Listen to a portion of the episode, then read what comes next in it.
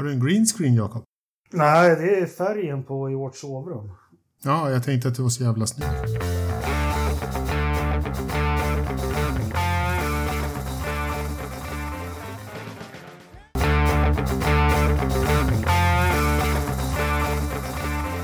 Hej och välkomna till 168:e avsnitt av Forsa-podden. Idag har vi 4, Lövström, Ridderstolpe, Dyredand och Engelmark. Vi rullar igång direkt, va? Ja, varför inte? Ja, ska vi börja med Dyredand gör ju comeback. Har du någon pudel? Ja, det har jag faktiskt. Tack för att du påminner mig. Ja. Jag fick ju förstås tillsägelse av STCC-föraren Mikael Karlsson. Mikael Karlsson som även kallas för Smurgen. Just det. Jag fick ett jättelångt meddelande från honom här om varför han kallas för Smurgen. Okej. Okay. Vad obehagligt. Kan vi inte få gissa först? Det kan ni få göra. Nej, jag avstår. Vi ska inte gissa. Ja. Vi kan ta pudeln först. Det blev... ja. Är han sponsrad av RFSU eller är AKG? Ah, nej, men Mobil 1. Man kan tro det, fast det var... Ja, vi kommer till det. Jag kan berätta den sen. Mitt förra STCC-sammandrag blev lite virrigt, milt uttryckt. Mitt försvar är att även om man är där och är mitt inne i racen och till och med kommenterar racen så fattar man inte vad som har hänt.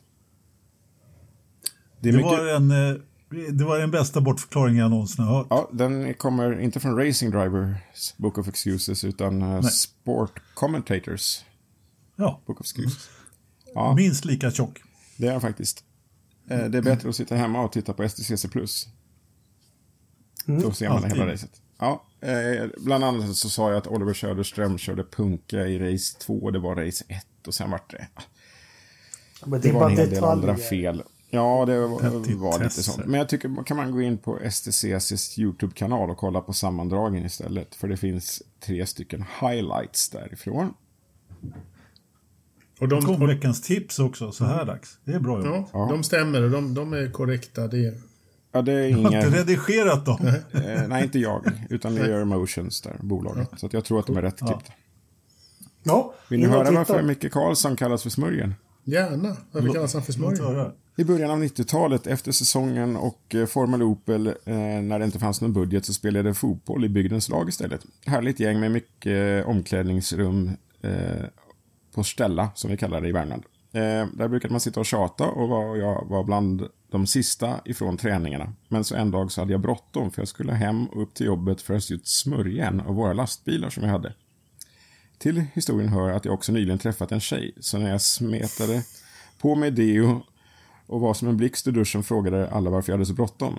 Jag ska hem och smörja lastbilen, svarade jag. Alla var säkra på att jag skulle hem och smörja någonting annat. Sen dagen så var det Smurgen som senare kunde bli någonting till smörj från fotbollsgänget. Taskigt att kalla flickvänner för lastbil. Ja, faktiskt. Eller så det är, säger man det på rätt sätt så kan det väl vara... Ja. Fotboll är också en farlig sport. Hör det nu alla ungdomar som lyssnar. Ja, men det är härligt att det finns lite... Vi börjar tappa de här härliga smeknamnen på folk. Mer och mer för varje generation. Liksom ett smeknamn ska inte ha någonting. Ja.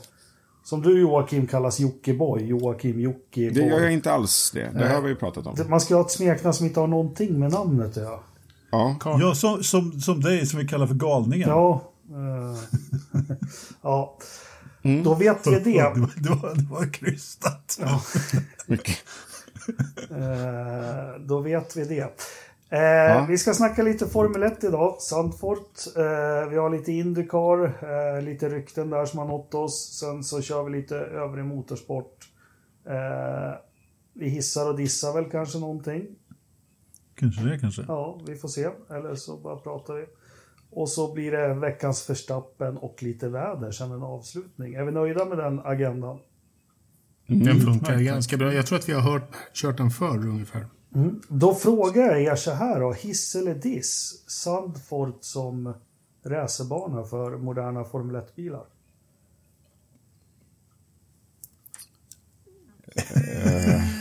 Vad tyst det blev. Vem ska börja? Jag hissar. Du hissar den? Fantastisk bana.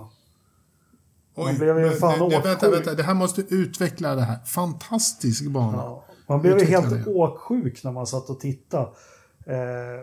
Som ett gammalt hus. Det fanns inga raka vinklar och vrår. Jag hörde Anthony Davidson. Han hade ont i vristerna efter han hade gått banan ett varv. Liksom, för att det lutar överallt. Det finns liksom inte en rak...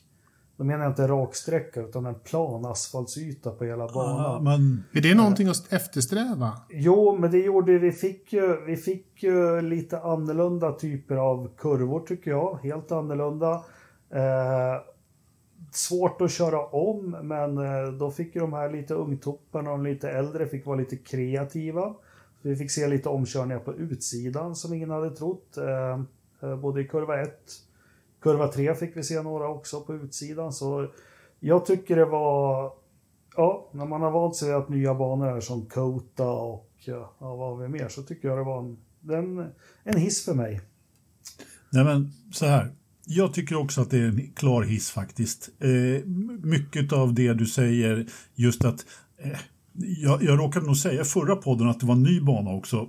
Sen drog du naturligtvis lite 80-tal så här. Men det är ju en ny bana i princip. Även om det är det är ju en ny sträckning så att säga då, som du behöver inte pudla. Som har gjort. Va? Ja, du behöver inte pudla det utan det är en ny bana. Nej, precis.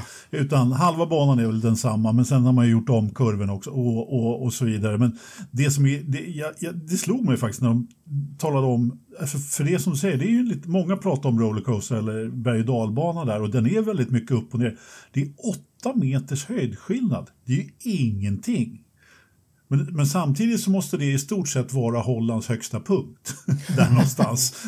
Och lägsta. Ja, det med. Alltså den lägsta, det ska man inte riktigt ta. För jag var faktiskt bila i Holland här för ett par år sedan. Och då har en sån här GPS där det står hur högt över havet man är. Och så kör man där i Holland och då är det ju liksom 1-0... Och så helt plötsligt som -4 liksom, så att ja.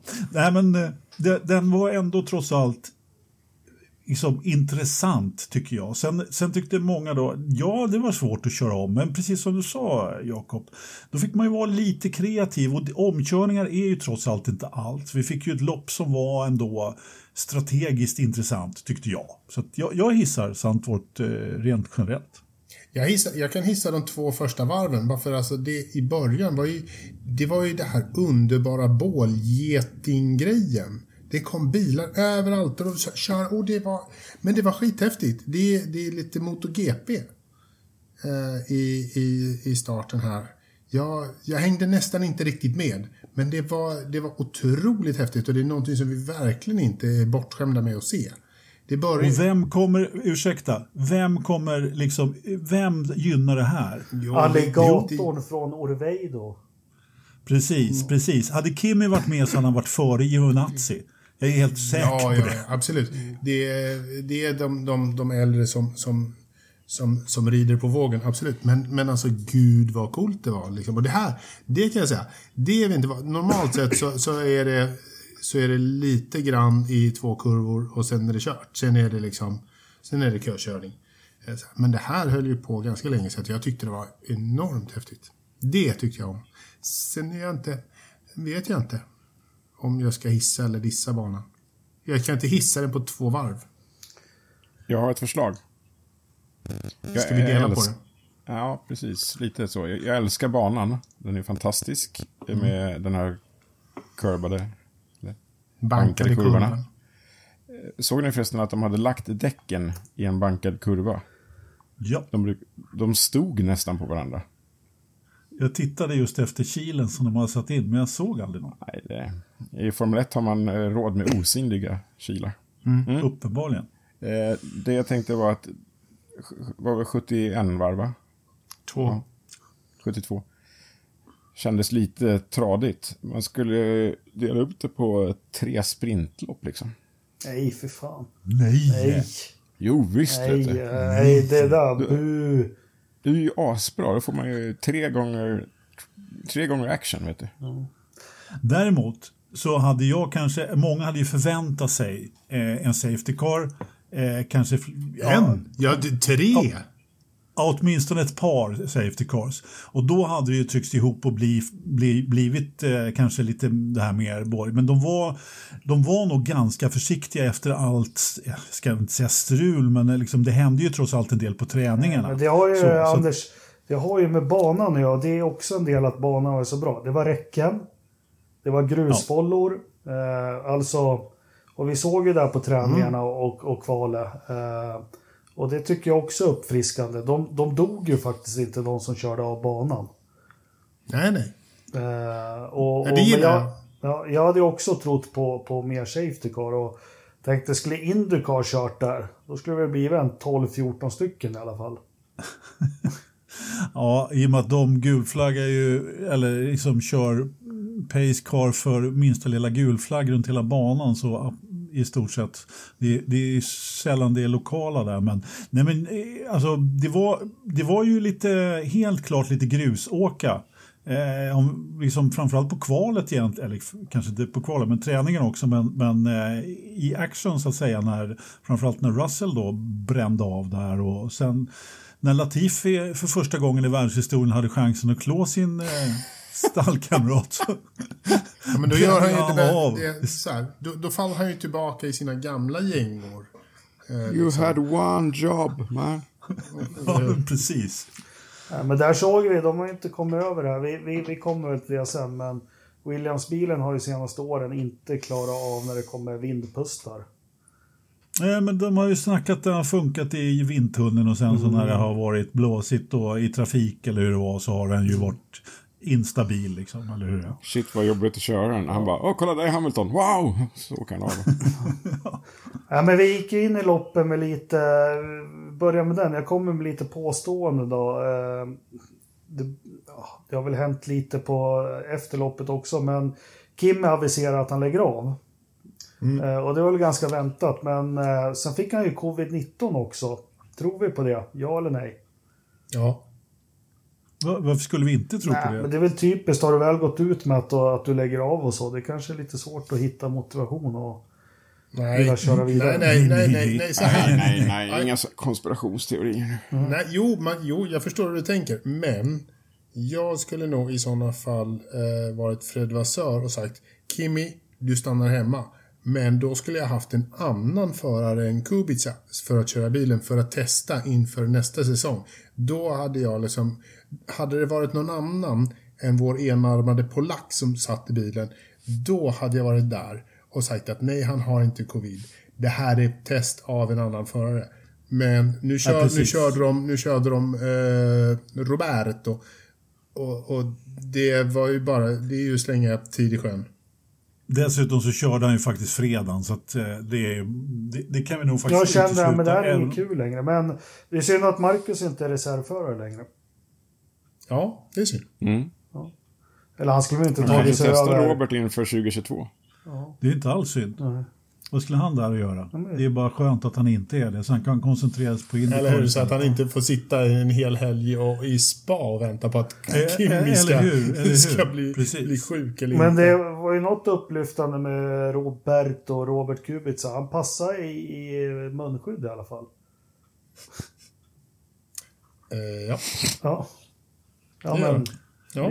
Han gjorde inte bort sig heller faktiskt. Nej, men det är svårt för honom. Jag hörde någon intervju också. Han har aldrig kört på de här däcken som var hårdaste. Det var mycket där. Men jag tyckte han gjorde det bra faktiskt. Han ska ha en eloge för det. Han var inte jättelångt bakom Giovinazzi. Nu är det inte så svårt, men Giovinazzi fick ju en Lidners knäpp där också och kvalade...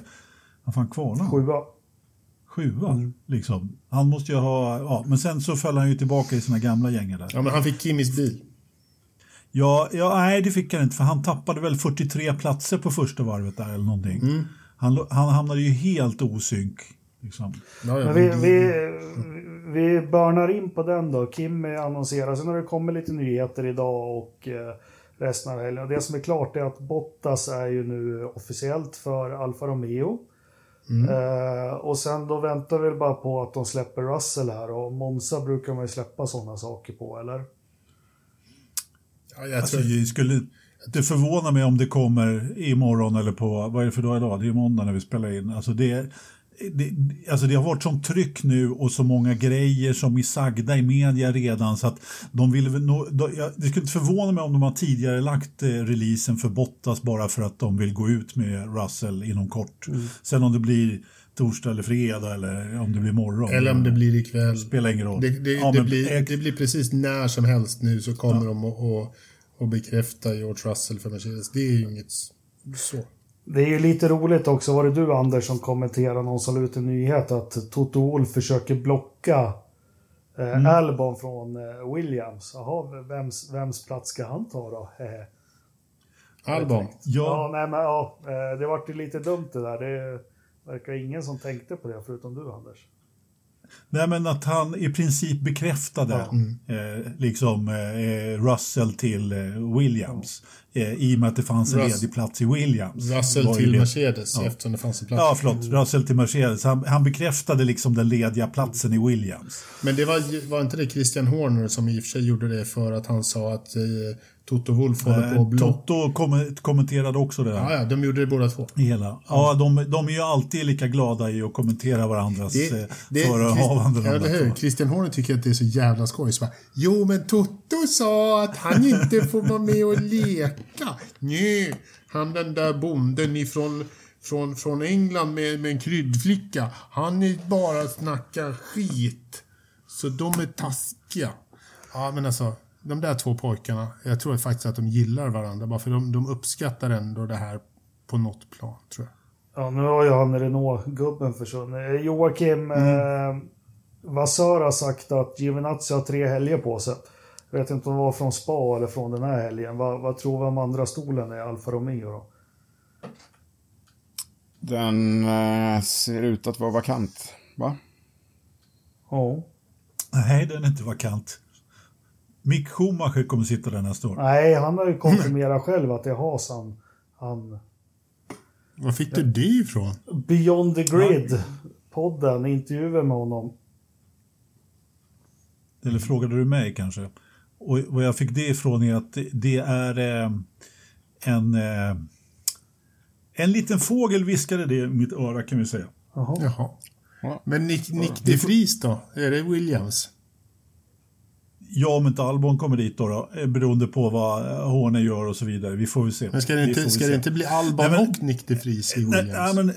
När vi diskuterar Sauber och Alfa Romeo, vem som kommer sitta i den där andra stolen, det kommer inte bli Giovinazzi. Det var från Spa han skulle visa vad han gick för. Och han gjorde ett bra kvar på Zandvoort. Men om man tittar över en lång period, det beror lite grann på. Nu har de ju trots allt en erfaren förare, det var det de ville ha. Och det är väl bra för Bottas då att börja om lite grann. Sådär istället. Men alltså jag får inte in i huvudet hur Toto Wolff har lyckats manövrera in Bottas där. För det pratas ju då om att ytterligare en Mercedes-förare ska då ta en plats. Det vill säga Nyck de Vries. Hur i hela friden går det ihop med det här nya kontraktet som man har skrivit med Alfa Romeo? Ska det bli Mercedes? Nej, det var inte ett ettårskontrakt. Långt ifrån. Det var likadant. Ja. Så att jag får fan inte ihop det där. Jag vet inte om men de kanske bara släppt alltså Bottas helt och hållet. Jo, men de har ju hjälpt in honom. Nej, men det vet så jag inte. Toto har ju... Han har väl... Ja, men hur skulle han annars få den sitsen? Toto köpte väl den Ferrari eller 2? Ja, men logiskt sett får inte jag ihop det där, men... Ja, men jag tycker inte det är konstigt att Alfa Romeo väljer. Vi kan ha roligt över Bottas, men han har i alla fall vunnit lopp. Han har kört 5 säsonger i världens bästa team, så någonting har han ju att bidra med. Om det inte är körning så kanske processarbete eller precis vad som helst. Ja, det är klart. Ja. Det är klart att de ville ha en erfaren förare. Så visst, precis, man kan ju säga vad man vill. Men jag menar, man kan ju också säga så här att han har ju fått... riktigt stor pisk utav Lewis. Han har ju inte varit någonstans. När han skulle vara någonstans så har han inte varit där. Han är ju liksom... Alltså om jag vore stallchef i Alfa Romeo så skulle jag hellre ta en ung och vass förare. Men å andra sidan så sitter de ju i den sitsen då. Att de har två erfarna förare. En som lägger av och en som inte har levererat. Ska de ha in en till då som inte har levererat? Liksom, vad får oss att tro att Bottas är den här som kan leda Alfa Romeo till en nivå till? Alltså... Nej. Det kan de inte. Och då tänker ju du då att eftersom det fortfarande är en koppling mellan Alfa och Ferrari så sätter vi Schumacher i den bilen, för han är de som kommer att leda Alfa-teamet om 1, 2, 3 år framåt, och det är fortfarande en bra koppling till Ferrari istället för... Men då köper vi, okej, vi lever med Kimis ersättare Bottas i den här bilen, för då ändå erfarenhet. Men vem sitter i Haas istället för Mick? Daniel Kviat. Inte helt otänkbart. Nej, det kan han göra, för de behöver också mer erfarenhet. För de den behöver här... en ryss till. Ja, men, alltså, de behöver inte en ryss till. Den där ryssen som finns här fan är tillräcklig och direkt. Den behöver vi så. Men vi behöver någon med erfarenhet. Och Kviat har erfarenhet och han är fan med rätt snabb när han får till det. Det kan man inte säga någonting annat. Han är lite konstig fortfarande. Men Ferrari juniorer finns det ju faktiskt gott om. Och Kviat är ju annars en bra erfaren förare. Men de behöver ju erfarenhet. Jag tror att det är det minsta problemet faktiskt. Att få in någon som orkar med Mazepin faktiskt. Men, det är ett jävla problem att orka med Mazepin. Det är ett problem. Men jag tolkade Mick Schumacher att han svarade ganska rakt på frågan när han gör klart med nästa år att det är Haas han diskuterar med, att det är där han vill vara. Det är där han ser sig själv nästa år. Ja, men han har nog fan inte så mycket att säga till om. Han har en manager som placerar honom någonstans. Dessutom så har saker och ting ändrats ganska radikalt. Om du har en stallkamrat som håller på att köra dig av banan varje gång ni kommer nära varandra, så skulle jag i alla fall känna så att men jag ska nog kanske kolla någon annanstans faktiskt. Ja, hade jag varit honom så hade jag inte suttit i samma stall som Mazepin, för att liksom att hela tiden hålla sig i närheten av den där jävla galenpannan kan ju inte ge någonting bra. Fast han kommer ju vara på samma plats med banan som Mazepin om man kör Alfa Romeo också. Så det... Ja, fast då kör de åtminstone olika stall.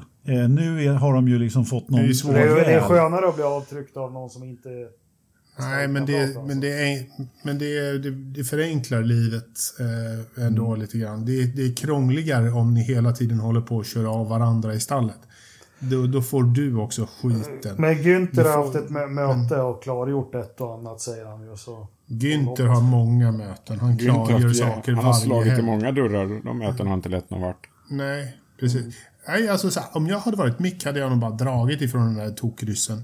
Inte från Haas, eller inte från Günther menar jag. Men Mazepin sitter ju... Alltså de har ju kört sig fast med Mazepin, så han kan man ju inte riktigt göra sig av med, för då drar Gene Haas också, för han har inte råd att driva runt det där själv. Han behöver ryska oljepengar. Så att... Hallå, stopp. Finns en logik.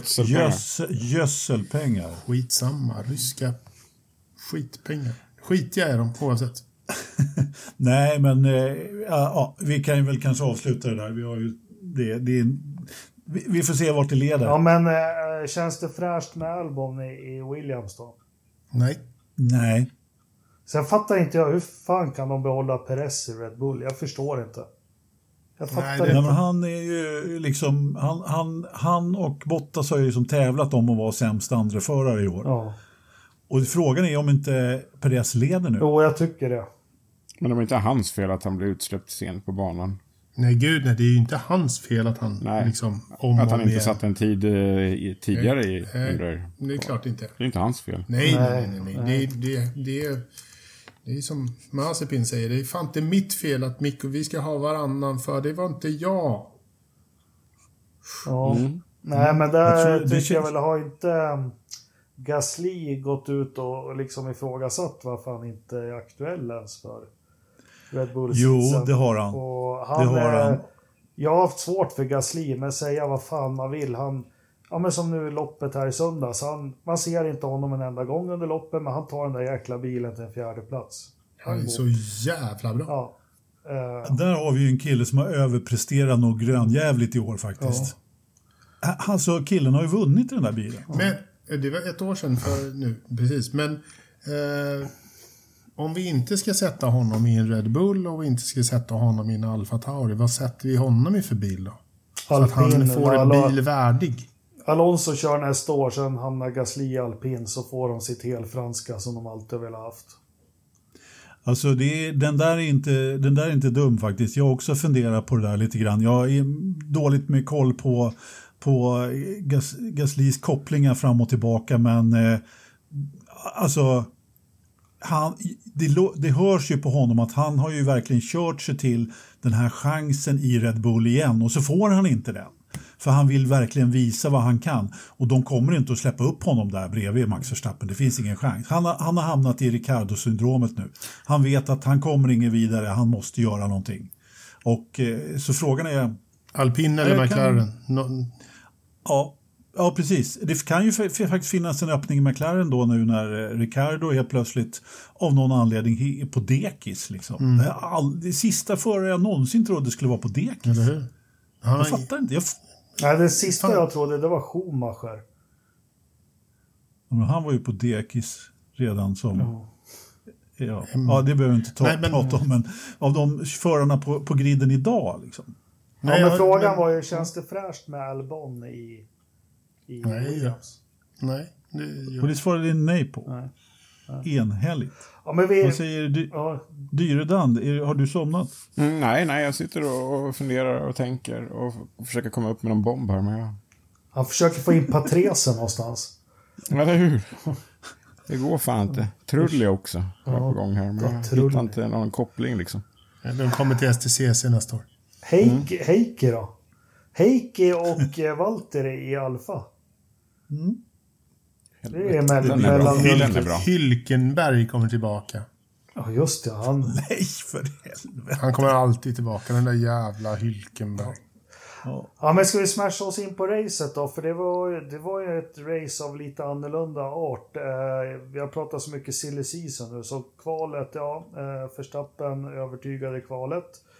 Jag satt när jag såg det där, vad shit vad tid han tog Hamilton sista, för han låg ju en kvartssekund bakom hela tiden. Och så liksom bara, sen såg jag sen på natten när det är svårt att sova när jag kollade alla var. Han hade ju ingen DRS Verstappen. Nej, han hade problem med den. Ja. Jag vet inte om det var under sista tredjedelen eller eller om han hade det liksom exakt när det var, men han hade uppenbarligen problem med den på start och mål. För Hamilton tog nästan 3/10 bara sista kurvan och start och målrakan. Men han hade ju en otrolig pace hela tiden. Men om vi hoppar rakt in i loppet då och börjar Ridderstolpe, du njöt ju av starten där. Och min anmärkning var ju att loppet avgjordes ju första varvet, eller första två varven. För han körde ursinnet Verstappen. Ja, men det här var inget snack om saken. Han hade ju sån otrolig kontroll på hela helgen, Max. Det var ingen som var i närheten av honom. När han ville sätta fart och öka luckan så gjorde han det. När han ville ta det lite soft så gjorde han det. Och sen ökade han. Han hade full kontroll på allting. Från början till slut. Mm. Men har vi sett någon som drar ifrån så där med nästan 4 sekunder på 2 varv på länge? Var 1,7, 1,8 på första varvet liksom. Det var inget, det var bara bort. Jag tror att Lewis medvetet tog det lite lugnt för att inte överköra däcken. Ändå skrek han redan på var 5 att däcken var slut, men det har vi ju lärt oss lite vad det kan vara. Det är garanterat. Men, han skrek mycket den här helgen. Ja, han gjorde ju det. Mycket. Ändå skrek han hemskt. Fan, repeat man! Repeat man! Mm. Herregud. Det lät som man låg i en skyttegrav liksom. Ja, det var rejält. Nej, men jag tror inte det att han tog det lite lugnt för. Nej, det var liksom ingen idé att ligga. Han har ju som taktik. Han trodde inte att han skulle in så tidigt. Nej. Ja, men för jag menar, man såg ju sen hur han jagar på. Nej, men i alla andra sekvenser så jagar han ju på rätt hårt. Jag har sett hela säsongen när Max har startat pole position att Lewis är desperat att ta honom första varvet. Det börjar Ja, allra minst. Det kokades ju ner på Silverstone ganska rejält. Men nej, jag tror inte han tog det. Ja, jo, då gick de ju ihop också dessutom. Jag tror han insåg att han hade inte en chans att ta Max. Dessutom inte på hemmabanan. Det fanns inte en chans att han skulle släppa förbi honom. Så jag tror han insåg redan efter Tarzan liksom att nej, jag tar det lugnt. Nej, det var ju... Men ni såg väl skillnaden mellan Ocon och Alonso. Ocon låg ju på som fan i början där. Medan Alonso var liksom lite grann en lugn räv. Och hade mycket bättre däck i slutet på varje stint. Och drog då iväg 4 sekunder. Sådär. Så att det finns ju en möjlighet att... Jag tycker inte att Hamilton körde så. Jag tror fan han försökte, men han hade inte en sportmössa. Nej. Alonso är en räv. Det är på samma sätt. Hamilton är väl smart när han kör, men han är inte en räv på det sättet. På tal om Alonso där. Är han och Ocon fortfarande vänner, eller? Ja, peta till varandra lite i starten. Ja. Ja.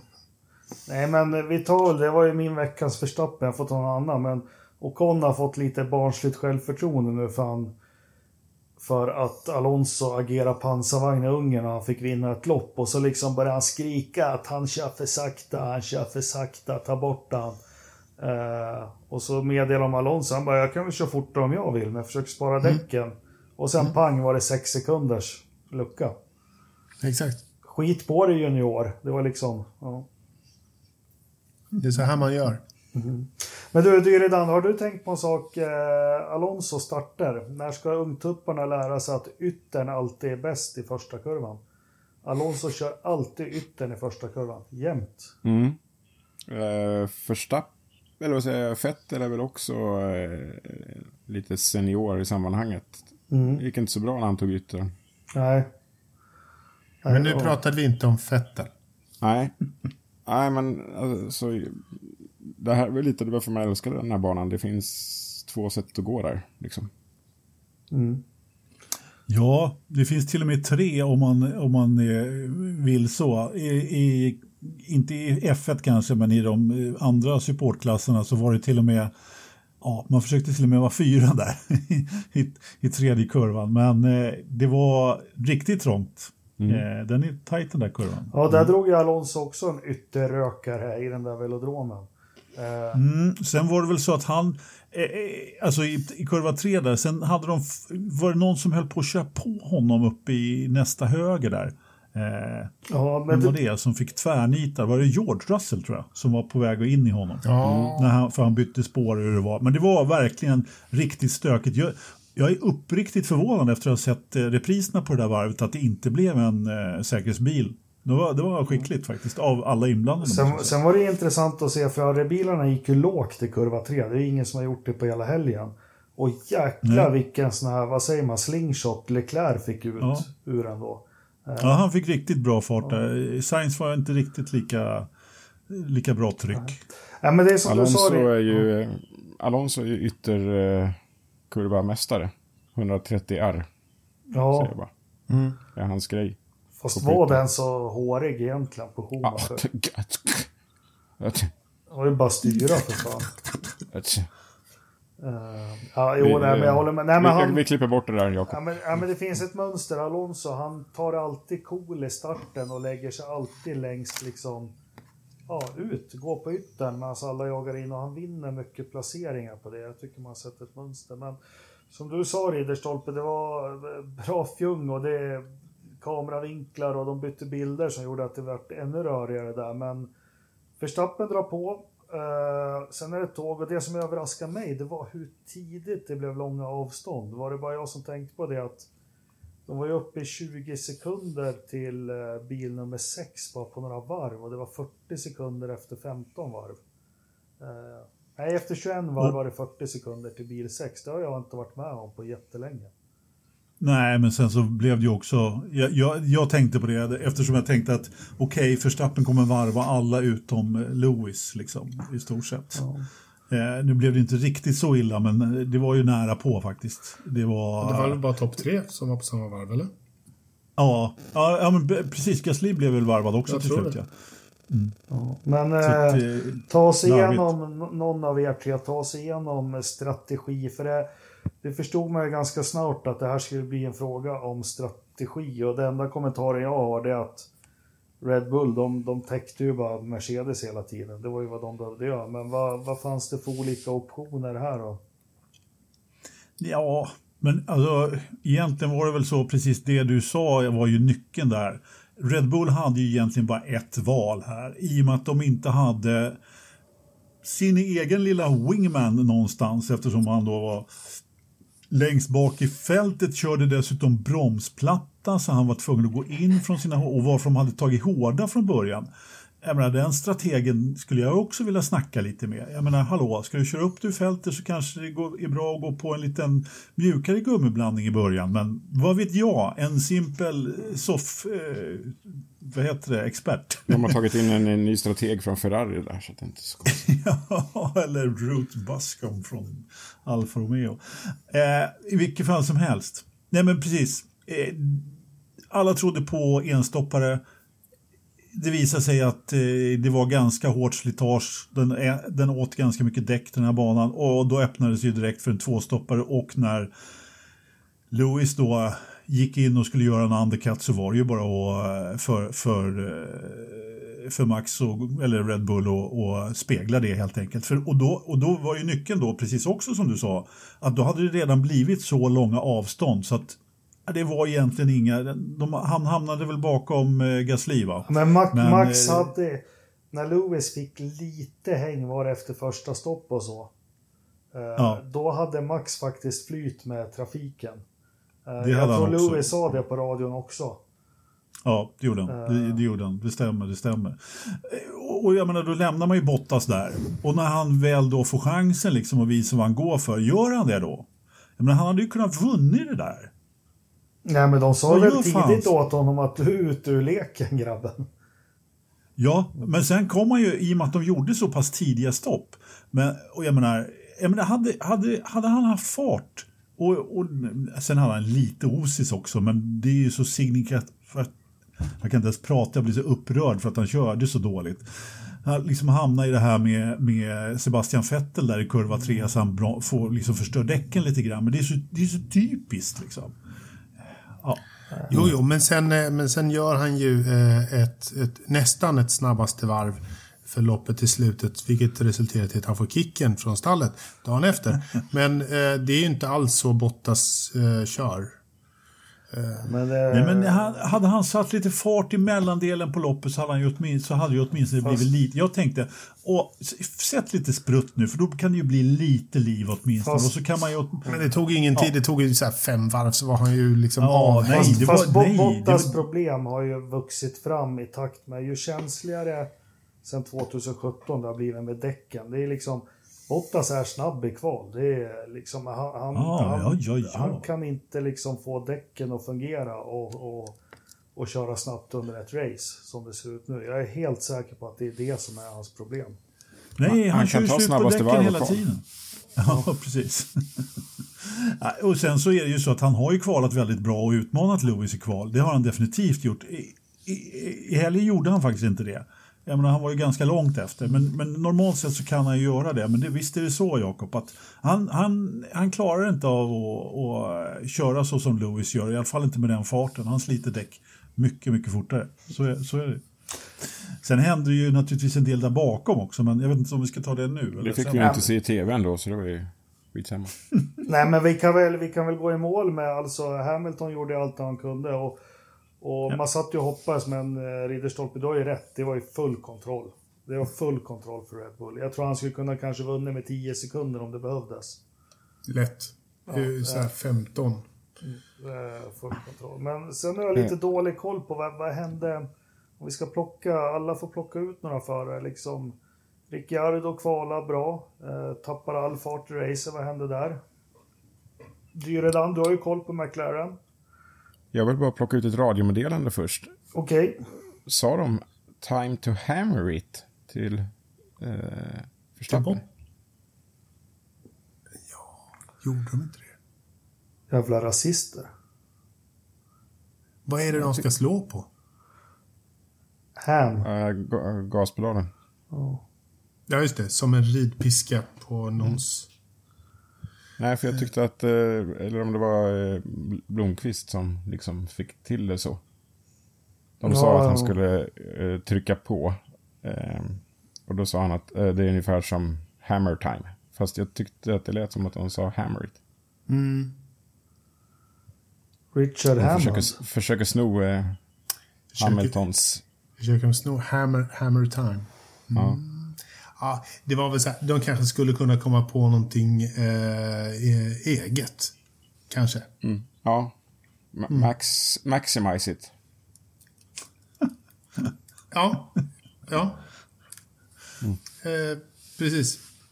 Eller något. Mm. Du frågade om jag hade koll på McLaren. Det hade jag inte den här helgen. Jag måste dessutom erkänna att jag såg bilen, eller såg racet i en Aston Martin på väg från Ridderstolpe. På en liten telefon. Vänta lite nu. Du sitter i en Aston Martin och tittar på Formel 1. Ja. Som dessutom är folierad precis som den Aston Martin som kör i Formel 1. Det står det dessutom Aston Martin-konsagnet Formula 1-team på bilen. Mm. Fast på huven så står det STCC leading car också. Koncentrerar man sig inte på körningen när man sitter i den bilen? Jag var passagerare. Så att du har alltså åkt safety car från Ridderstolpe som passagerare och försökte titta på Formel 1? Vi försökte båda följa Formel 1. Gick så där. Däcken var lite slut så vi hörde knappt någonting heller. På safety, för den hade alltså gått som safety car på banan också. Leading car. Den leder startfältet ut. Okej. Ja, där ser man. Nej, men jag har full koll på McLaren som vanligt. Jag har ju full koll på allting. Mm. Oh ja, Mr. Koll. Jag vet inte vad som hände med Ricardo, men han är ju uppenbarligen på dekis. Jag menar, Norris, han fick ju problem med kvalet, startade långt ner och det tog ju faktiskt inte jättelång tid när han var i kapp Ricardo då när han gick ju på medium, vilket många framför inte gjorde, så han bidade sin tid. De hojtade ju till honom på radion där att ta det lugnt, vår tid kommer, och det gjorde den ju faktiskt. Så till slut så var han ju i rygg på Ricardo då. Och efter första rundande påstopp då, så när de kom ut så fick Ricardo helt enkelt släppa Norris, och det tog 2 varv så var han 5-6 sekunder framför. Det var enorm fartskillnad, och jag menar, då har Norris ändå inte haft den här farten här liksom. Han har ju varit den som har tagit fjärdeplatserna eller femteplatserna i år bakom Mercedes och Red Bull. Och har någon av dem brutit så har ju han varit där och tagit den platsen som Gasly nu tog. Och han var inte riktigt där. McLaren var inte riktigt där den här helgen. Men, och ändå så slår han Ricardo liksom med hästlängder. Jag förstår hur går tankarna hos Zac Brown, tror vi, när det gäller Daniel Ricciardo? Ja, nej, jag tror inte han... Alltså det här var ju en bana med precis den typen av kurvor eller som han har svårt att rotera sin McLaren i. Det jag pratade om för några avsnitt och det här var väl likt Monaco och kanske värsta typen. Men jag tror... Jo, de tycker väl att det är besvärligt med de ny bil nästa år. Det här var väl en kontrollbana liksom. Du ska känna banan i skinkorna. Mm. Det är det han inte gör. Han känner inte riktigt bilen nu. Nej. Jag hoppas verkligen att Ricardo... Jag har väntat hela året på att han ska liksom komma... Nu har Norris ska man ju också... Liksom, nu har han tagit enorma steg i år och blivit än snabbare och dessutom lite tuffare. Han fick dessutom rätt mycket skäll för den där manövern på Perez. Vad säger ni om den? När han... Blocka är väl att ta i, men han och Perez var ju ändå ihop i utgången på första kurvan där. Nej, men det var racing incident. Ja. Det är inga... Han har fått rätt mycket skit för den på, har jag sett i kommentarerna faktiskt. Men, och du har ju klagade ju lite på att han var lite mesig i... Han har ju varit en dåligt defensiv förare, men han var ju inom mopsa upp så och täckte in en lite också, men... Sen att de går ihop där liksom, det är väl ingen, jag tycker inte han trycker ut press eller någonting, det är bara olyckligt. Ja. Nej, jag ska inte göra lätt för honom, sa han ju sen. Så att det är helt rätt, det ska han inte göra. Jag tyckte inte heller att det var så mycket att yvas över. Visst, han hade kunnat vara lite snällare kanske, men nej, det var... Det är liksom, man har ju sett värre saker som inte har blivit bestraffade i alla fall, vill jag säga. Mm. Mm. Mm. Vad tog du vägen, Jakob? Ja, men jag lämnar ordet fritt till er tre. Och ta oss igenom det här strategiskt och vad som hände och lite andra förutsättningar. Ja, ni måste också få känna att ni får med att bestämma. Vi är så ovana vid det här, Jakob. Du kan inte bara göra så här. Nej. Vi måste prata om det först. Jag är trött på min egen röst nu. Nej, men vi kan ju plocka av de McLaren, sa vi. De verkar misstänka att de har slutat utveckla sin bil totalt. Eller det kanske de flesta har gjort.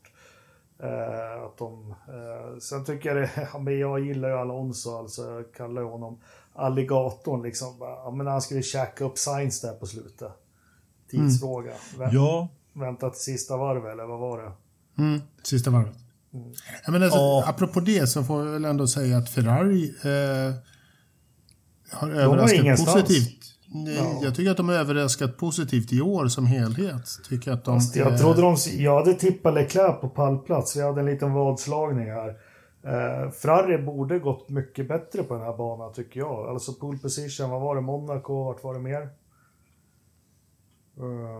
Han tog ju 2 raka, vart tog han mer då? Men, ja... Nej, jag tyckte de gjorde det ändå ganska bra. För jag hade inte dem högre än så, men de så här, sina motståndare liksom i mästerskapet, så tyckte jag att de tog bra med poäng. Baku tog han också på. Men alltså jag tyckte de tog och kammade hem rätt bra med poängen då. Jo, du har rätt, men fan, de ska väl vara uppe. Det är klart att de ska, men inte nu, inte jag. Nej, men herregud, det är trots allt Ferrari liksom.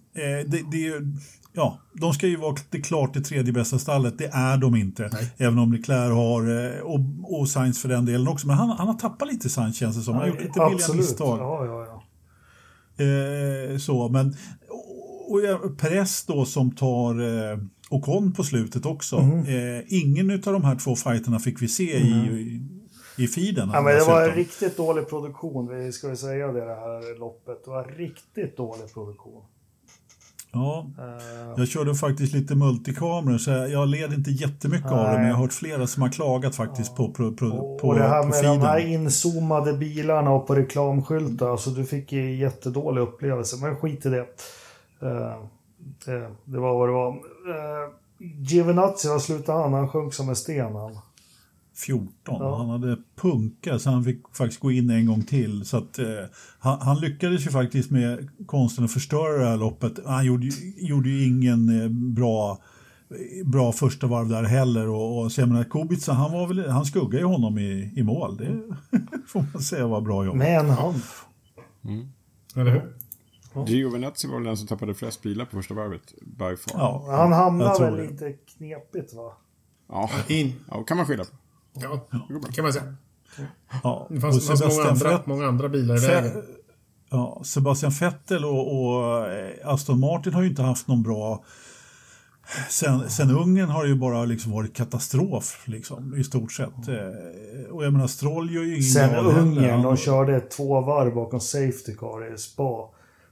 Så är Zandvoort. Ja, det var det jag menar. Det har ju liksom ingenting, det funkade ju inte på Spa heller. Mm. Så jag menar, det har ju liksom varit kval och träningar och allt går åt helvete liksom. Ja. Ja, nej.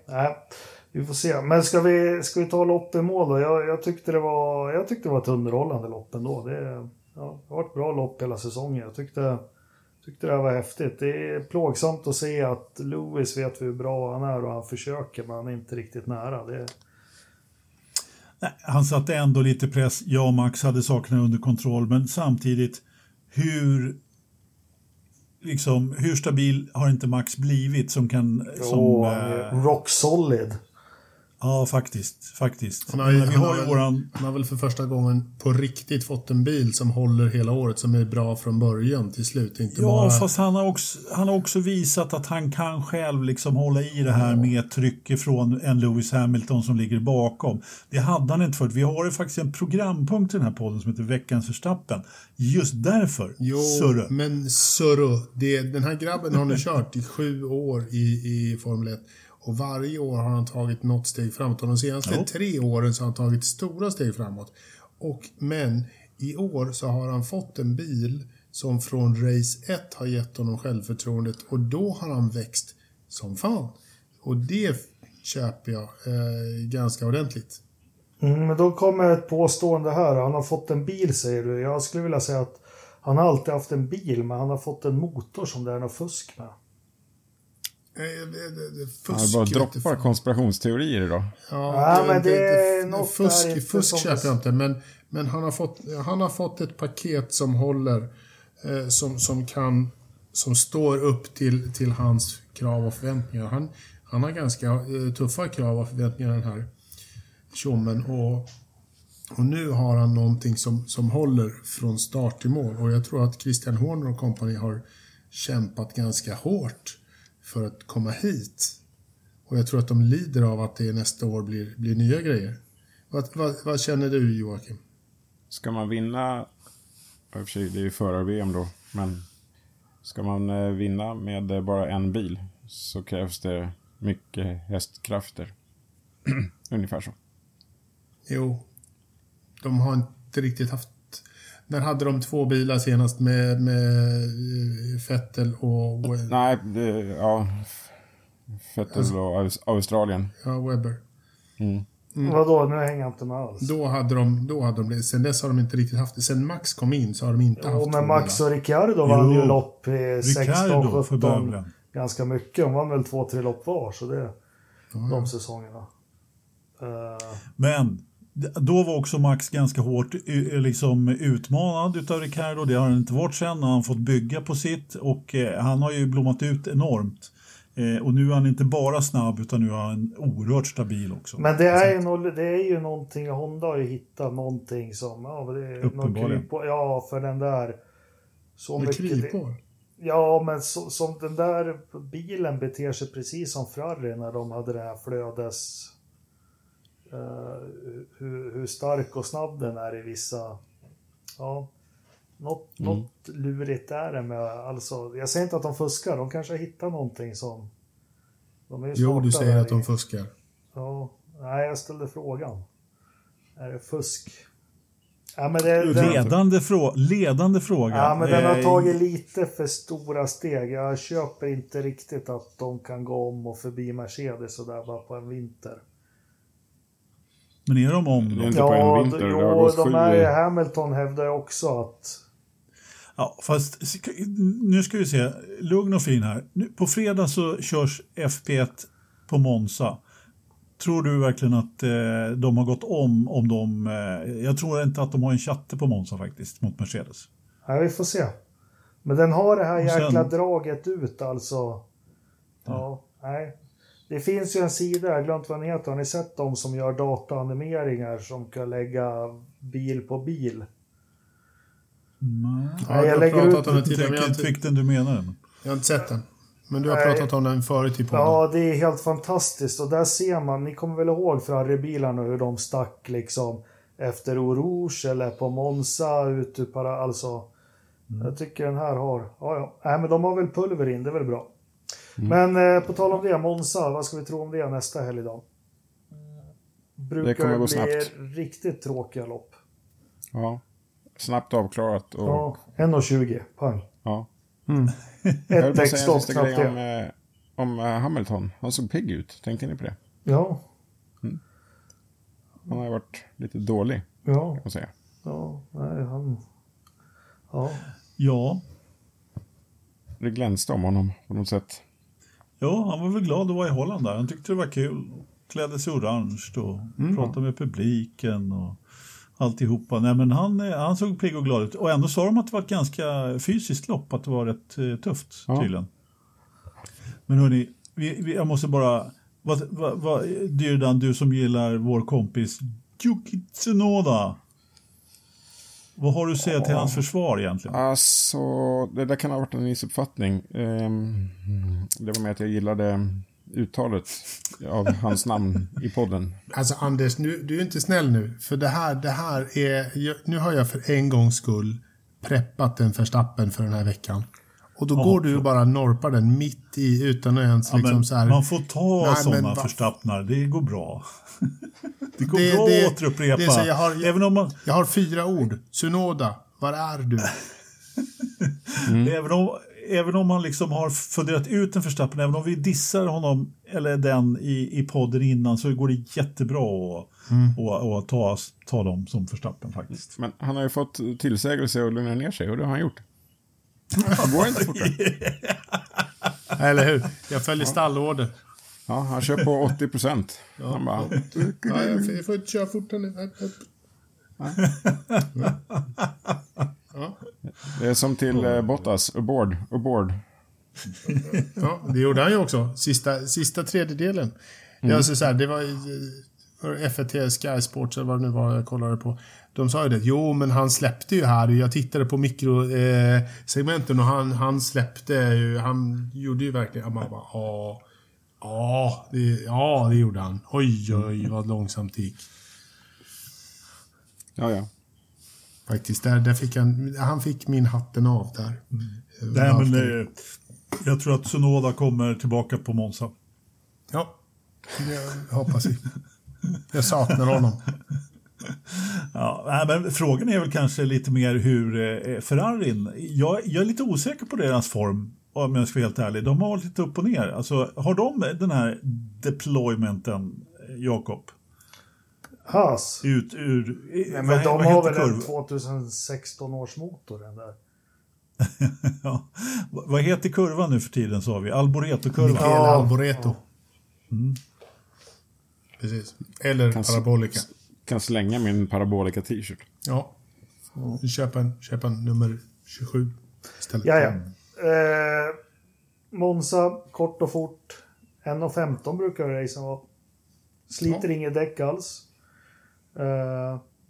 Nej. Sliter vingar om man heter Marcus. Ja. Ja, precis. Brukar väl köra där med 70 meters lucka. 44 varv eller vad är det? 42, 46. Så blir det så. Kvalet kommer vara helt avgörande. Japp. Antagligen. Så var det med det. Antagligen. Ja. Det har väl varit ett och annat lite mer spännande lopp där, men nej, det kommer att bli så. Någonting i den stilen. Är det sprint? Ja, det är sprint för början. Sitter och samlar till här. Ja. Det är något roligt. Hurra. Vem på att missa. Vem tar det den då? Enda punkten som jag hade skrivit upp på min lilla notering, som jag dessutom har slarvat bort här någonstans. Jag har ju skrivit i körscheman som var, men just sprinten, det hade jag... Eller har jag skrivit det där? Ja, titta, jag hade skrivit det. Titta. Nu snackar du så jävla mycket igen. Men, förlåt, jag ska vara tyst. Ja, bra. Men alltså, sprint. Vem plockar hem den då? Jocke Tsunoda. Nej, förlåt. Nej, men det är väl bara två det här handlar om. Fort rakt fram. McLaren-bilen har gått fort rakt fram hela säsongen, va? Så han kom åtminstone på en pallplats? Ja. Ricardo.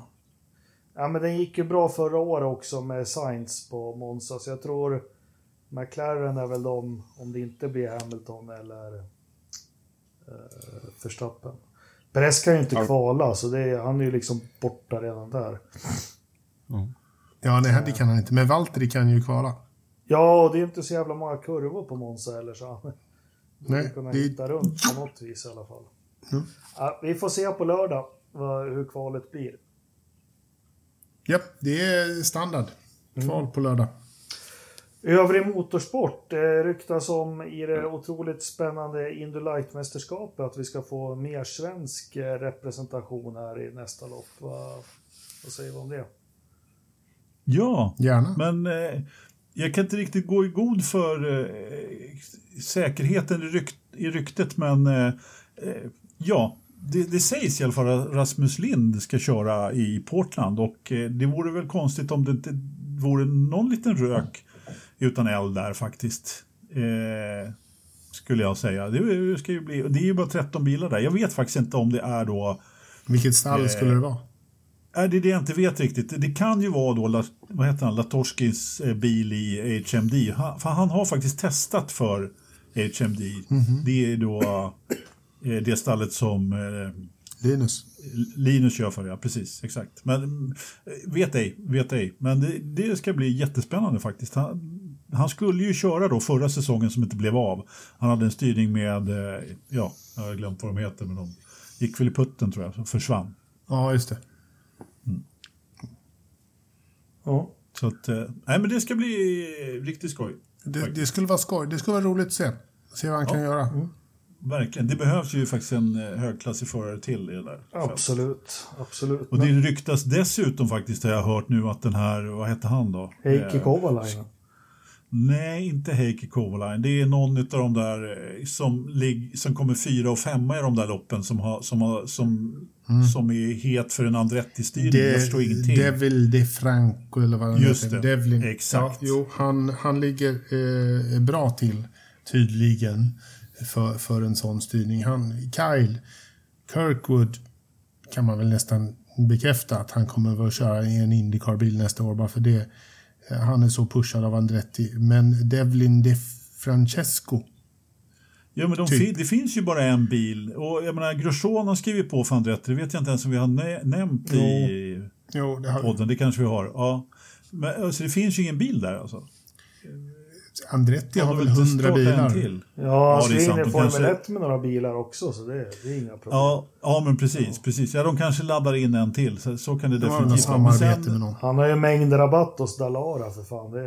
De får en 10:e bilen gratis. Ja.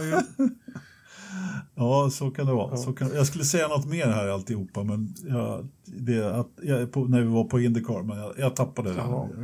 Jag glömde på Formel 1 en hiss, jag måste bara säga en fröjd och få följa loppet ihop med Jenson Button. Mm. Var det någon mer än jag som hade... Absolut. Jag lyssnade också på Jenson. Ja, men det var riktigt bra. Jag gillar när de tar in liksom, Nico Rosberg eller Jenson Button. Det höjer ja, alltså, om man är lite nördig. Man bara, och lika Jenson, han satt och sa liksom, han kan se en liten alltså de ser så mycket och kan förklara och i det här skedet så är det precis det här, och som förare, det jag tycker är superhäftigt.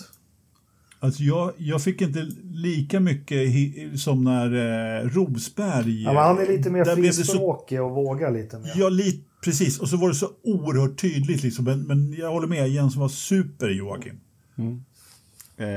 Jag fortsätter, jag håller mig till via Play. V-sport motor fortfarande. Men jag har en liten pudel så här i halvlek. Ja, i halvlek.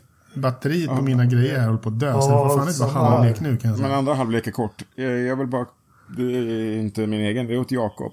Kvalet är inte på lördagen, det är på fredagen. Eftersom det är sprint. Ja, just det. Ja, sprintkval. Men det ska vi ju... Nej, ska han ju få pudel om nästa vecka. Sprint.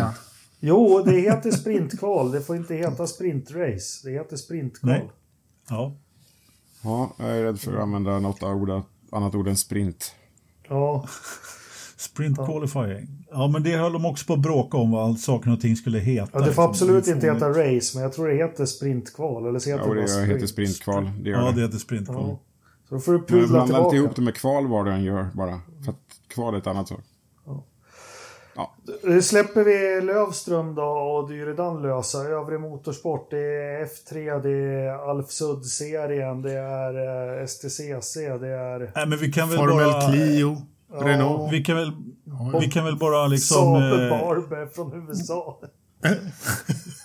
Är du färdig nu eller? Ja, men vad har du med för serie, Anders? Det var ju Formel Renault i helgen också. Men framförallt så, eftersom vi kan väl bara spinna loss på de här i... Det var lite GT-racing också på Nürburgring. Nej, men spinna loss lite grann på... lite snabbt då med det som... gick av stapeln på Zandvoort samtidigt. F3 har ju kört där massor då. Det går ju har ju gått den här... Vad heter den? Masters.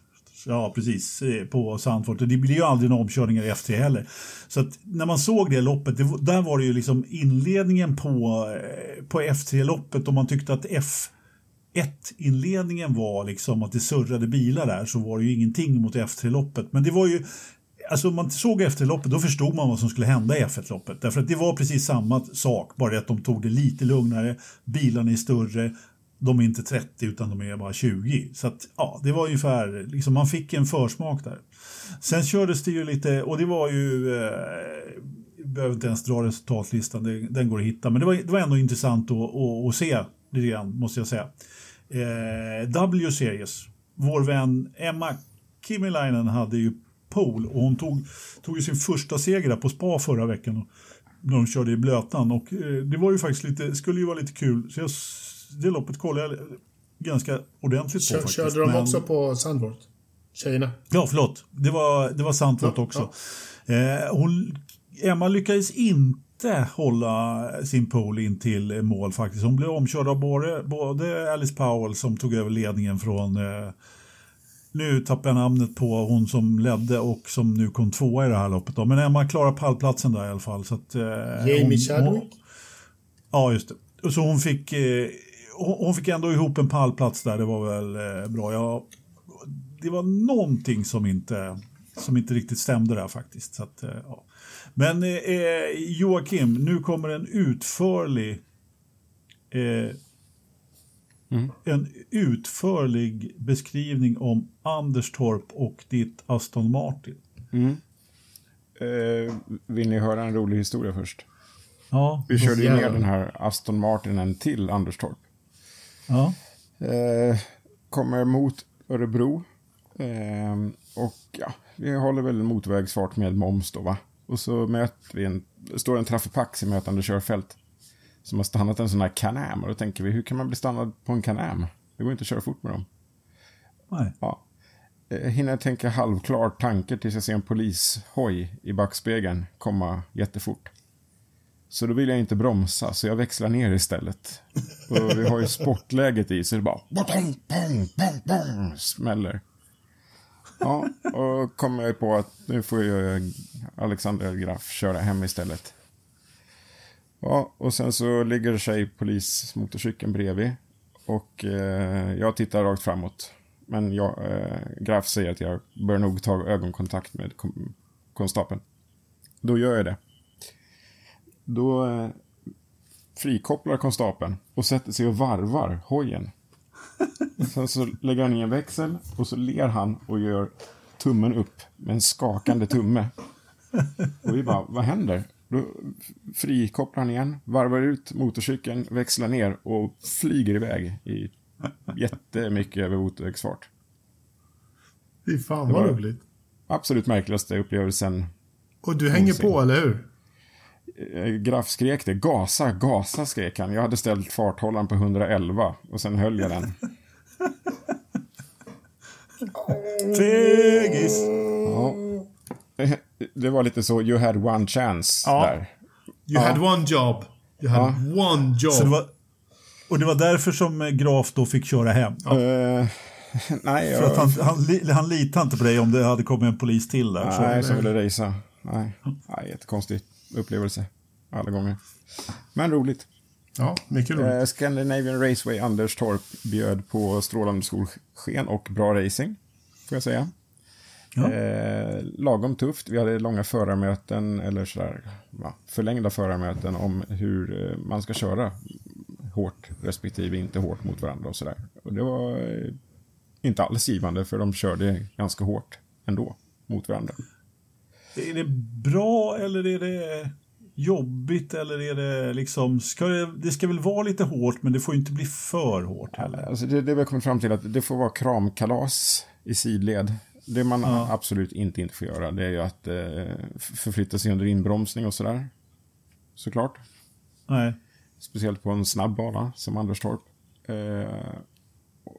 Och så. Men lite sådär att man gnuggar lite i kurvan, det är väl okej liksom. Ja. Mm. Nu kanske jag går händelserna lite i förväg, men vi kanske inte ska stanna allt för länge.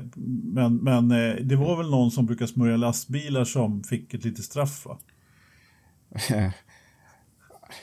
Straff vet jag inte. Han hade väl otur på egen hand rätt mycket också. Aha. Ja. Okay. Han åkte av träningar och han åkte av på kvalet och fick starta sist. Ja, det gick inte jättebra för den gode Karlsson den här helgen. Nej, han kom igen. Ja, men han kom igen. I race 1 slutade han 7 bland annat, så det var ju bra. Men i toppen var det ju som vanligt, höll jag på sig, Dahlgren och Mikaela. Det var två dubbelsegrar där i heat 1 och 2. PVR dominerar i stort sett, va? Precis. Oliver Söderström, tredje plats i första racet. Skoj. Och sen i race nummer 2 hade vi faktiskt Hugo Nerman på pallplats. Men han blev nedflyttad till en femte plats efter just lite oschysst körning mot Tobias Brink då. Oh. Så då blev det en ny pallplats för Oliver. Fast han var inte på pallen så att säga. Nej, en pallplats i kavaj som du brukar kalla. Just det. Fick han pokalen då? För det ryktas ju att Vettel fortfarande inte har lämnat över pokalen från till Lewis. Ja, hann de gömma pokalen? Det förtäller inte historien. Jag kan messa och fråga till Oliver. Se om han har fått den. Gör det. Mm. Sen är det ju det där tredje racet då. Det har alltid varit så att race 1 det är bra körning, ganska underhållande. Race 2 blir alltid lite statiskt. Man håller sina platser. Och sen så är det den här reversed grid då, 8 första till race 3. Som det omvänd startordning för våra svenska lyssnare. Ja, det har ju fått lite kritik. Men här funkar det bra. Det blev inte liksom folkrace-körning och jättekarambolage, utan här tyckte det var ovanligt bra kört. Ja. Mm. Men ingen rådde ändå på Robin Knutsson, blott 19 år, för Lestrup Racing. Och det var så roligt så att Totte i Lestrup där, jag skulle intervjua honom efter segern och så börjar han ju småsnyfta lite och då börjar jag tvungen att gå därifrån eftersom jag har min vana att börja gråta när förarna gråter. Men Robin Knutsson då, ni kommer direkt från go-kart och sånt där. Jag tror vi pratade om honom senast, att han verkligen liksom kom fram på Gelleråsen efter en tuff start och nu då med en seger så är hans självförtroende förmodligen väldigt, väldigt, väldigt på topp. Det låter ju bra. Och sen hade vi Jessica Bäckman inhoppare. Hon kör ju i VTCR annars. Mm. Ute i vida världen. Tillsammans med brorsan. I Brink, säger jag fel nu? Brink, precis. Där hoppar hon in. Där hade vi Kevin Engman förra veckan. Eller förra på Gelleråsen. Och hon var ju glad att vara tillbaks. Hon körde ju här på Anderstorp innan. Och då var hon 3:a. Och i år 2:a. Så då blir hon ju 1:a nästa år, har vi räknat ut. Bra uträknat där. Ja. Vilken fantastisk ekvation du har fått ihop. Tackar. Och Hugo Nerman tog en riktig tredjeplats då i tredje racet. Vad skulle jag säga? Det jag skulle fråga var, kan han hålla momentet uppe nu då? Hur långt är det till nästa lopp? Det är en månad. Om en månad så kör vi på Mantorp. Inte final. Nej. För den finalen går ytterligare en vecka senare på Knudan. Okej. Knutstorp på svenska. Okej. Ja. Ska vi raka av Mikael Karlsson igen, så kom han 12:a i sista racet, men det var inte hans fel. Nej, hans fel var det. Han blev påkörd. Smörjan för i helvete. Nu får vi steppa upp här till Mantorp. Mm. Jag är lite nyfiken på vad hette den där tjejen han skulle hem till då? Nej, det förtäller inte historien. Scania. Fröken Scania. Ja, men en sista sak, jätteviktigt. Robert Dahlgren nu 43 segrar i STCC. Och 60 år gammal, eller gammal? Rickard Göransson. Korrekt. Ja, du ser. Fan, vilken koll man har. Ja, nu ligger de på samma. Så att om inte Jessica Bäckman kör Brinkbilen på Mantorp så kanske Rickard Göransson gör det för att verkligen se till att det inte blir omsprungen i poänglistan. Vi har rätt i, tycker jag. Ja. Det gör han verkligen. Ja, en T-bone skulle bygga upp. Eller hur? Mm. En T-bone i första kurvan på Mantorp. Det har vi sett i STCC förut. Kanske vi köper lite pizza också. Du tänker på Daniel Haglöf, va? Nej, jag tänker på när Tommy Rustad blev... Ja, den där. Ja, 99 eller vad var det? Ja. Ja, jo. Eller... Den var inte snygg. Nej. Det var en dyr startkrasch. Ja, verkligen.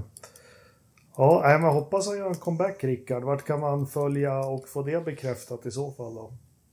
STCC.se STCC.se. Fan, jag trodde det var på din Lunarstorm-profil man kunde få sådana.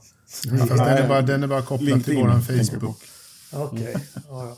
Men vänta lite. Och om man ska... Vet du vad jag var idag, Dyrland, förresten? Nej. På Sveriges enda alpincenter. Oh. Det är du. Ja. Tror jag kommer ihåg att gå upp och titta på alpin och hämta en STCC-voucher då? Tror jag kommer ihåg det? Nej. Eftersom du säger det så nej.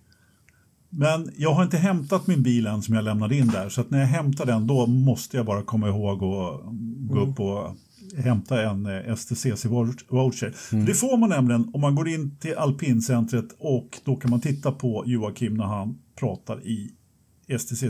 När de sänder på. Tillsammans med Thomas Nilsson och nämnde Alexander Graff. Precis. Och båda jag och Alexander har körkortet kvar. Helt otroligt. Ja, helt otroligt. Det kan bli publik på Mantorp, men det är inte 100 bekräftat ännu. Vi hade 600 personer här enligt maxtaket, och alla biljetter sålda. Fast det är jättemärkligt att ni är 600 pers på Anderstorp. Det måste vara väldigt tomt. Det är utomhus för fan. Ja, men det är inte jag som har satt reglerna. Nej, men det där måste ni se över på riktigt. Du får ju spela hockey i en ishall och ha 2 500-3 000 på läktarna nu. Då utomhus. Men det är för att det kommer aldrig så mycket folk till och ser på Västerås. Så nej, men inte Västerås. Jag pratar om andra, men restriktionerna är väl i stort sett helt borttagna när det gäller utomhus.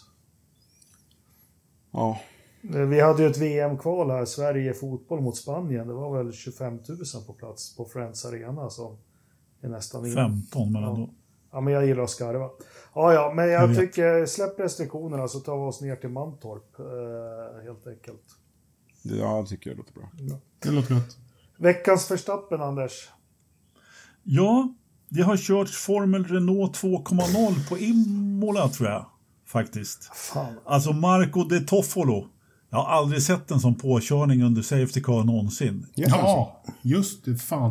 Det där var ju riktigt läckert. Ja, visst var det. Farkas la ut det i vår Facebookgrupp Forza Motorsport där. Det var, alltså, han kraschade ju 2 bilar och snurrade, la sig på, vände om hela bilen. Det var en, kära någon. Det är vilken brain freeze om man säger så. Ja, vådligt. Dyredan, har du någon Verstappen? Jag tänkte där när du sa safety car, jag tänkte nämna... via ett Thundercars-gänget som dunkade på ordentligt under gul flagg och safety car, men nere på Anderstorp också. Ja. Så veckans Verstappen blir Ternström alltså. Det tycker jag. Exakt. Jag väntade på det. Ja, det var inte hans förskyllan. Det var det säkert. Okej då. Det är PP-väg fan. Ja. Men det är ju lätt för er att sitta och vara kaxiga mot honom. Ni får inte träffa honom på helgerna liksom. Nej, han fick väl någon psykos där och så pep det iväg helt enkelt. Blev det de Verstappen där eller? Nej, jag tar väl Vettel. Den där lilla piruetten där. Enkelt, man gör inte så. Ridderstolpe? Nej, jag funderar ju på vad Yuki Tsunoda faktiskt har tagit vägen. På riktigt. Jag saknar honom och så här, liksom, så här får han inte hålla på. Om man håller på så här så blir det inte så mycket av det hela. Jag vill ha honom kvar i Formel 1 i flera år. Förlåt. Jag ångrar mig ju. Ja. Jag vet ju att Mikael Karlsson lyssnar. Jag tar honom. Ja, han får. Smörjan. Ja, Smörgen. Nej, men det är min nya idol. Han är, nej, jag vet om mot att sätta Smörjan på. Smörgen. Ja, Smörgen. Du kan inte ens uttala den, Jakob. Du får nästan uttala den. Du är så törligt. Ska du Smörgen. Ja. Mm. Där blev det. Ja, okej, Smörgen. Jag säger Ocon. Och då går vi över till veckans väder. Och då måste många fråga. Kalle Fröjd var vi otroligt oroliga för. Ja, vilken följetong. Ja, men vad fasen. Först så skriver han fröjdigt och eller frejdigt skriver han ju. Sen bara försvinner han och vi vet ju att det är skumras kvarter där runt i grunden. Ja, eller hur, Anders? Det har vi. Där kan man definitivt försvinna utan att någon märker. Ja, precis. Men vi har fått en rapportering. Han ber om ursäkt för dålig rapportering. Han meddelar att han lever och åter är i skapligt civiliserade delar av landet. Tempen på fjället pep i vägen och fruktansvärt. Och det i kombination med lång vandring satte han ur spel framåt kvällen. Jag tror nog alkohol hade med att göra. Men han fick därför prioritera stärkande öl och pizza sista kvällen tillsammans med vård av fötter. Men han har gjort digital research och han har vissa teorier om vart fågelbordet kan finnas. Och han delar gärna med sig det inför kommande expeditioner.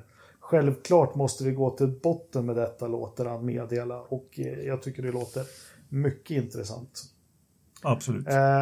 Jag tror mig veta att det inte blev något med Forsa-flygen nu till helgen, för jag har inte hört något. Nej, det blir på uppskjutet företag. Ska vi göra någon jävla pilgrims-Forsa-vandring till Grövelsjön då? Nästa helg. Vi rasslar in där hos Pastis. Vi ska se loppet hos dig. Nej, vi ska se 230 det på en, pers. Vi ska se det på en iPad vid fågelbordet. Ja. 10,5 grader. Ja, det fixar Pastis. Det står ju på blå. Han jobbar ju med internetinstallationer och sånt, så han får slå upp någon Vimax-mast där eller något till oss. Och så har du 10,5. 84% ute, 50% fuktighet inne. Det är ju... Det har ökat lite. Ja, pipigt. Inte riktigt pipigt. Det har bara ökat lite. Kan det vara en 44 förra veckan. Kan det vara en varm och skön dusch här på kvällskvisten kanske som kan vara, vindriktningen får vi ingen riktigt ordning på. 22,5 i sovrummet. Jag tror sovrummet är liksom den sensorn som jobbar minst. Där har han en väldigt behaglig värme över tid. Ja. Vad tror vi att han har i datorfråd då? 17,3. Fel. 19,6. Fel. 21,3. Fel. 15,9. Det är 15,9 datorfråd. Jag var närmast. Ja. Jag kände på mig att det hade pipit i väg neråt. Det är kallt. Det där är inget bra, han har ju stängt av något. Men någon la ut här också. Det var ju en Forsa-insamling för typ 20 år sedan till någon ny server. Jag hade ju faktiskt skänkt 300 spänn till det. Jag undrar liksom, när är det ROI på det? Vad hände? Det är många som har frågat faktiskt. Det var riktigt intressant. Och det var rejält med pengar. Som hade letat upp den här webbhistoriksidan och dessutom hittat då den här insamlingen till den här service. Jag tror att den gick väl i Forsas tjänst något år innan den blev väderstation där uppe. Men det är faktiskt därför vi pratar om vädret i Grövelsjön, ni som inte har lyssnat på avsnitt 1. Det är anledningen. Vi samlade alltså in pengar på forsamotorsport.se som då var en hyfsat stor nyhetssida till en ny server. Sen packade Pastis ihop, flyttade till Grövelsjön och började sända ut väder med denna server då. Ja. Köpte han inte en cykel för pengarna? Det har han säkert gjort sen också, men jag skänkte i alla fall 251,50, så jag var lite snålare än dig. 251,50. Men det var ju lite så här humor. Jag tror jag skänkte 303 avstuntet. Men för er som undrar också, det var ju inte, återigen, det var ju inte en liten sajt. Den var ju otroligt stor och alltså, det får vi förklara en annan gång. Men man förstår att det gick i putten, för någon la ut något kort på redaktionen. Vilka jävla muppar, vilka spån. Som stod där på en jävla prispall och såg ut som svältande jävla barnhemsungar från Rumänien. Det är... Oh, skulle man veta att det var dem man skänkte pengar åt? Åh, herregud. Det var faktiskt vårt redaktionsrace på Tuvängen. Mm. Och jag, nu har jag väl kommit över förlusterna, men Ola... Vi pratar om Ola Lennström. Han vann alltid dessa lopp. Jag var alltid tvåa. Ganska långt efter tyvärr. Måste jag tyvärr tugga i mig. Ternström var alltid trea. Men alltså, är det bättre nu med dessa ansiktsbehårade medelålders män som sitter och försöker prata i en mikrofon? Ja, fast... Ja. Vi skulle förvaltat pundet mycket bättre än de där tre spånen. Och vi vet ju att Anders var väl antagligen smartast av de där tre. Och vi vet ju hur smart Anders är, eller hur? Ja, eller hur? En sak i alla fall stabil. Jag vet att skulle vi fyra köra ett redaktionsrace så skulle jag komma tvåa nu med. Det är jag helt 100% säker. Tackar. Nej, jag vet att jag skulle vinna. Jag har för fan åkt och roffat åt med varvrekord på go-kartbanor hela sommaren här. Så. Ja, visst. Det är skoj, både i Mora och i Enköping. Ja, bra jobbat. Ja. Bra där. Skoj för dig, Jakob. Skoj. Ja, roligt. Nej, men bra, Anders. Det är ni och den här managern som tackar nej till Beatles. Trevlig lyssning. Hoppas jag att ni har haft. Vi hörs om en vecka igen. Ta hand om det är så bra. Hej, tack för att du lyssnade. Hej.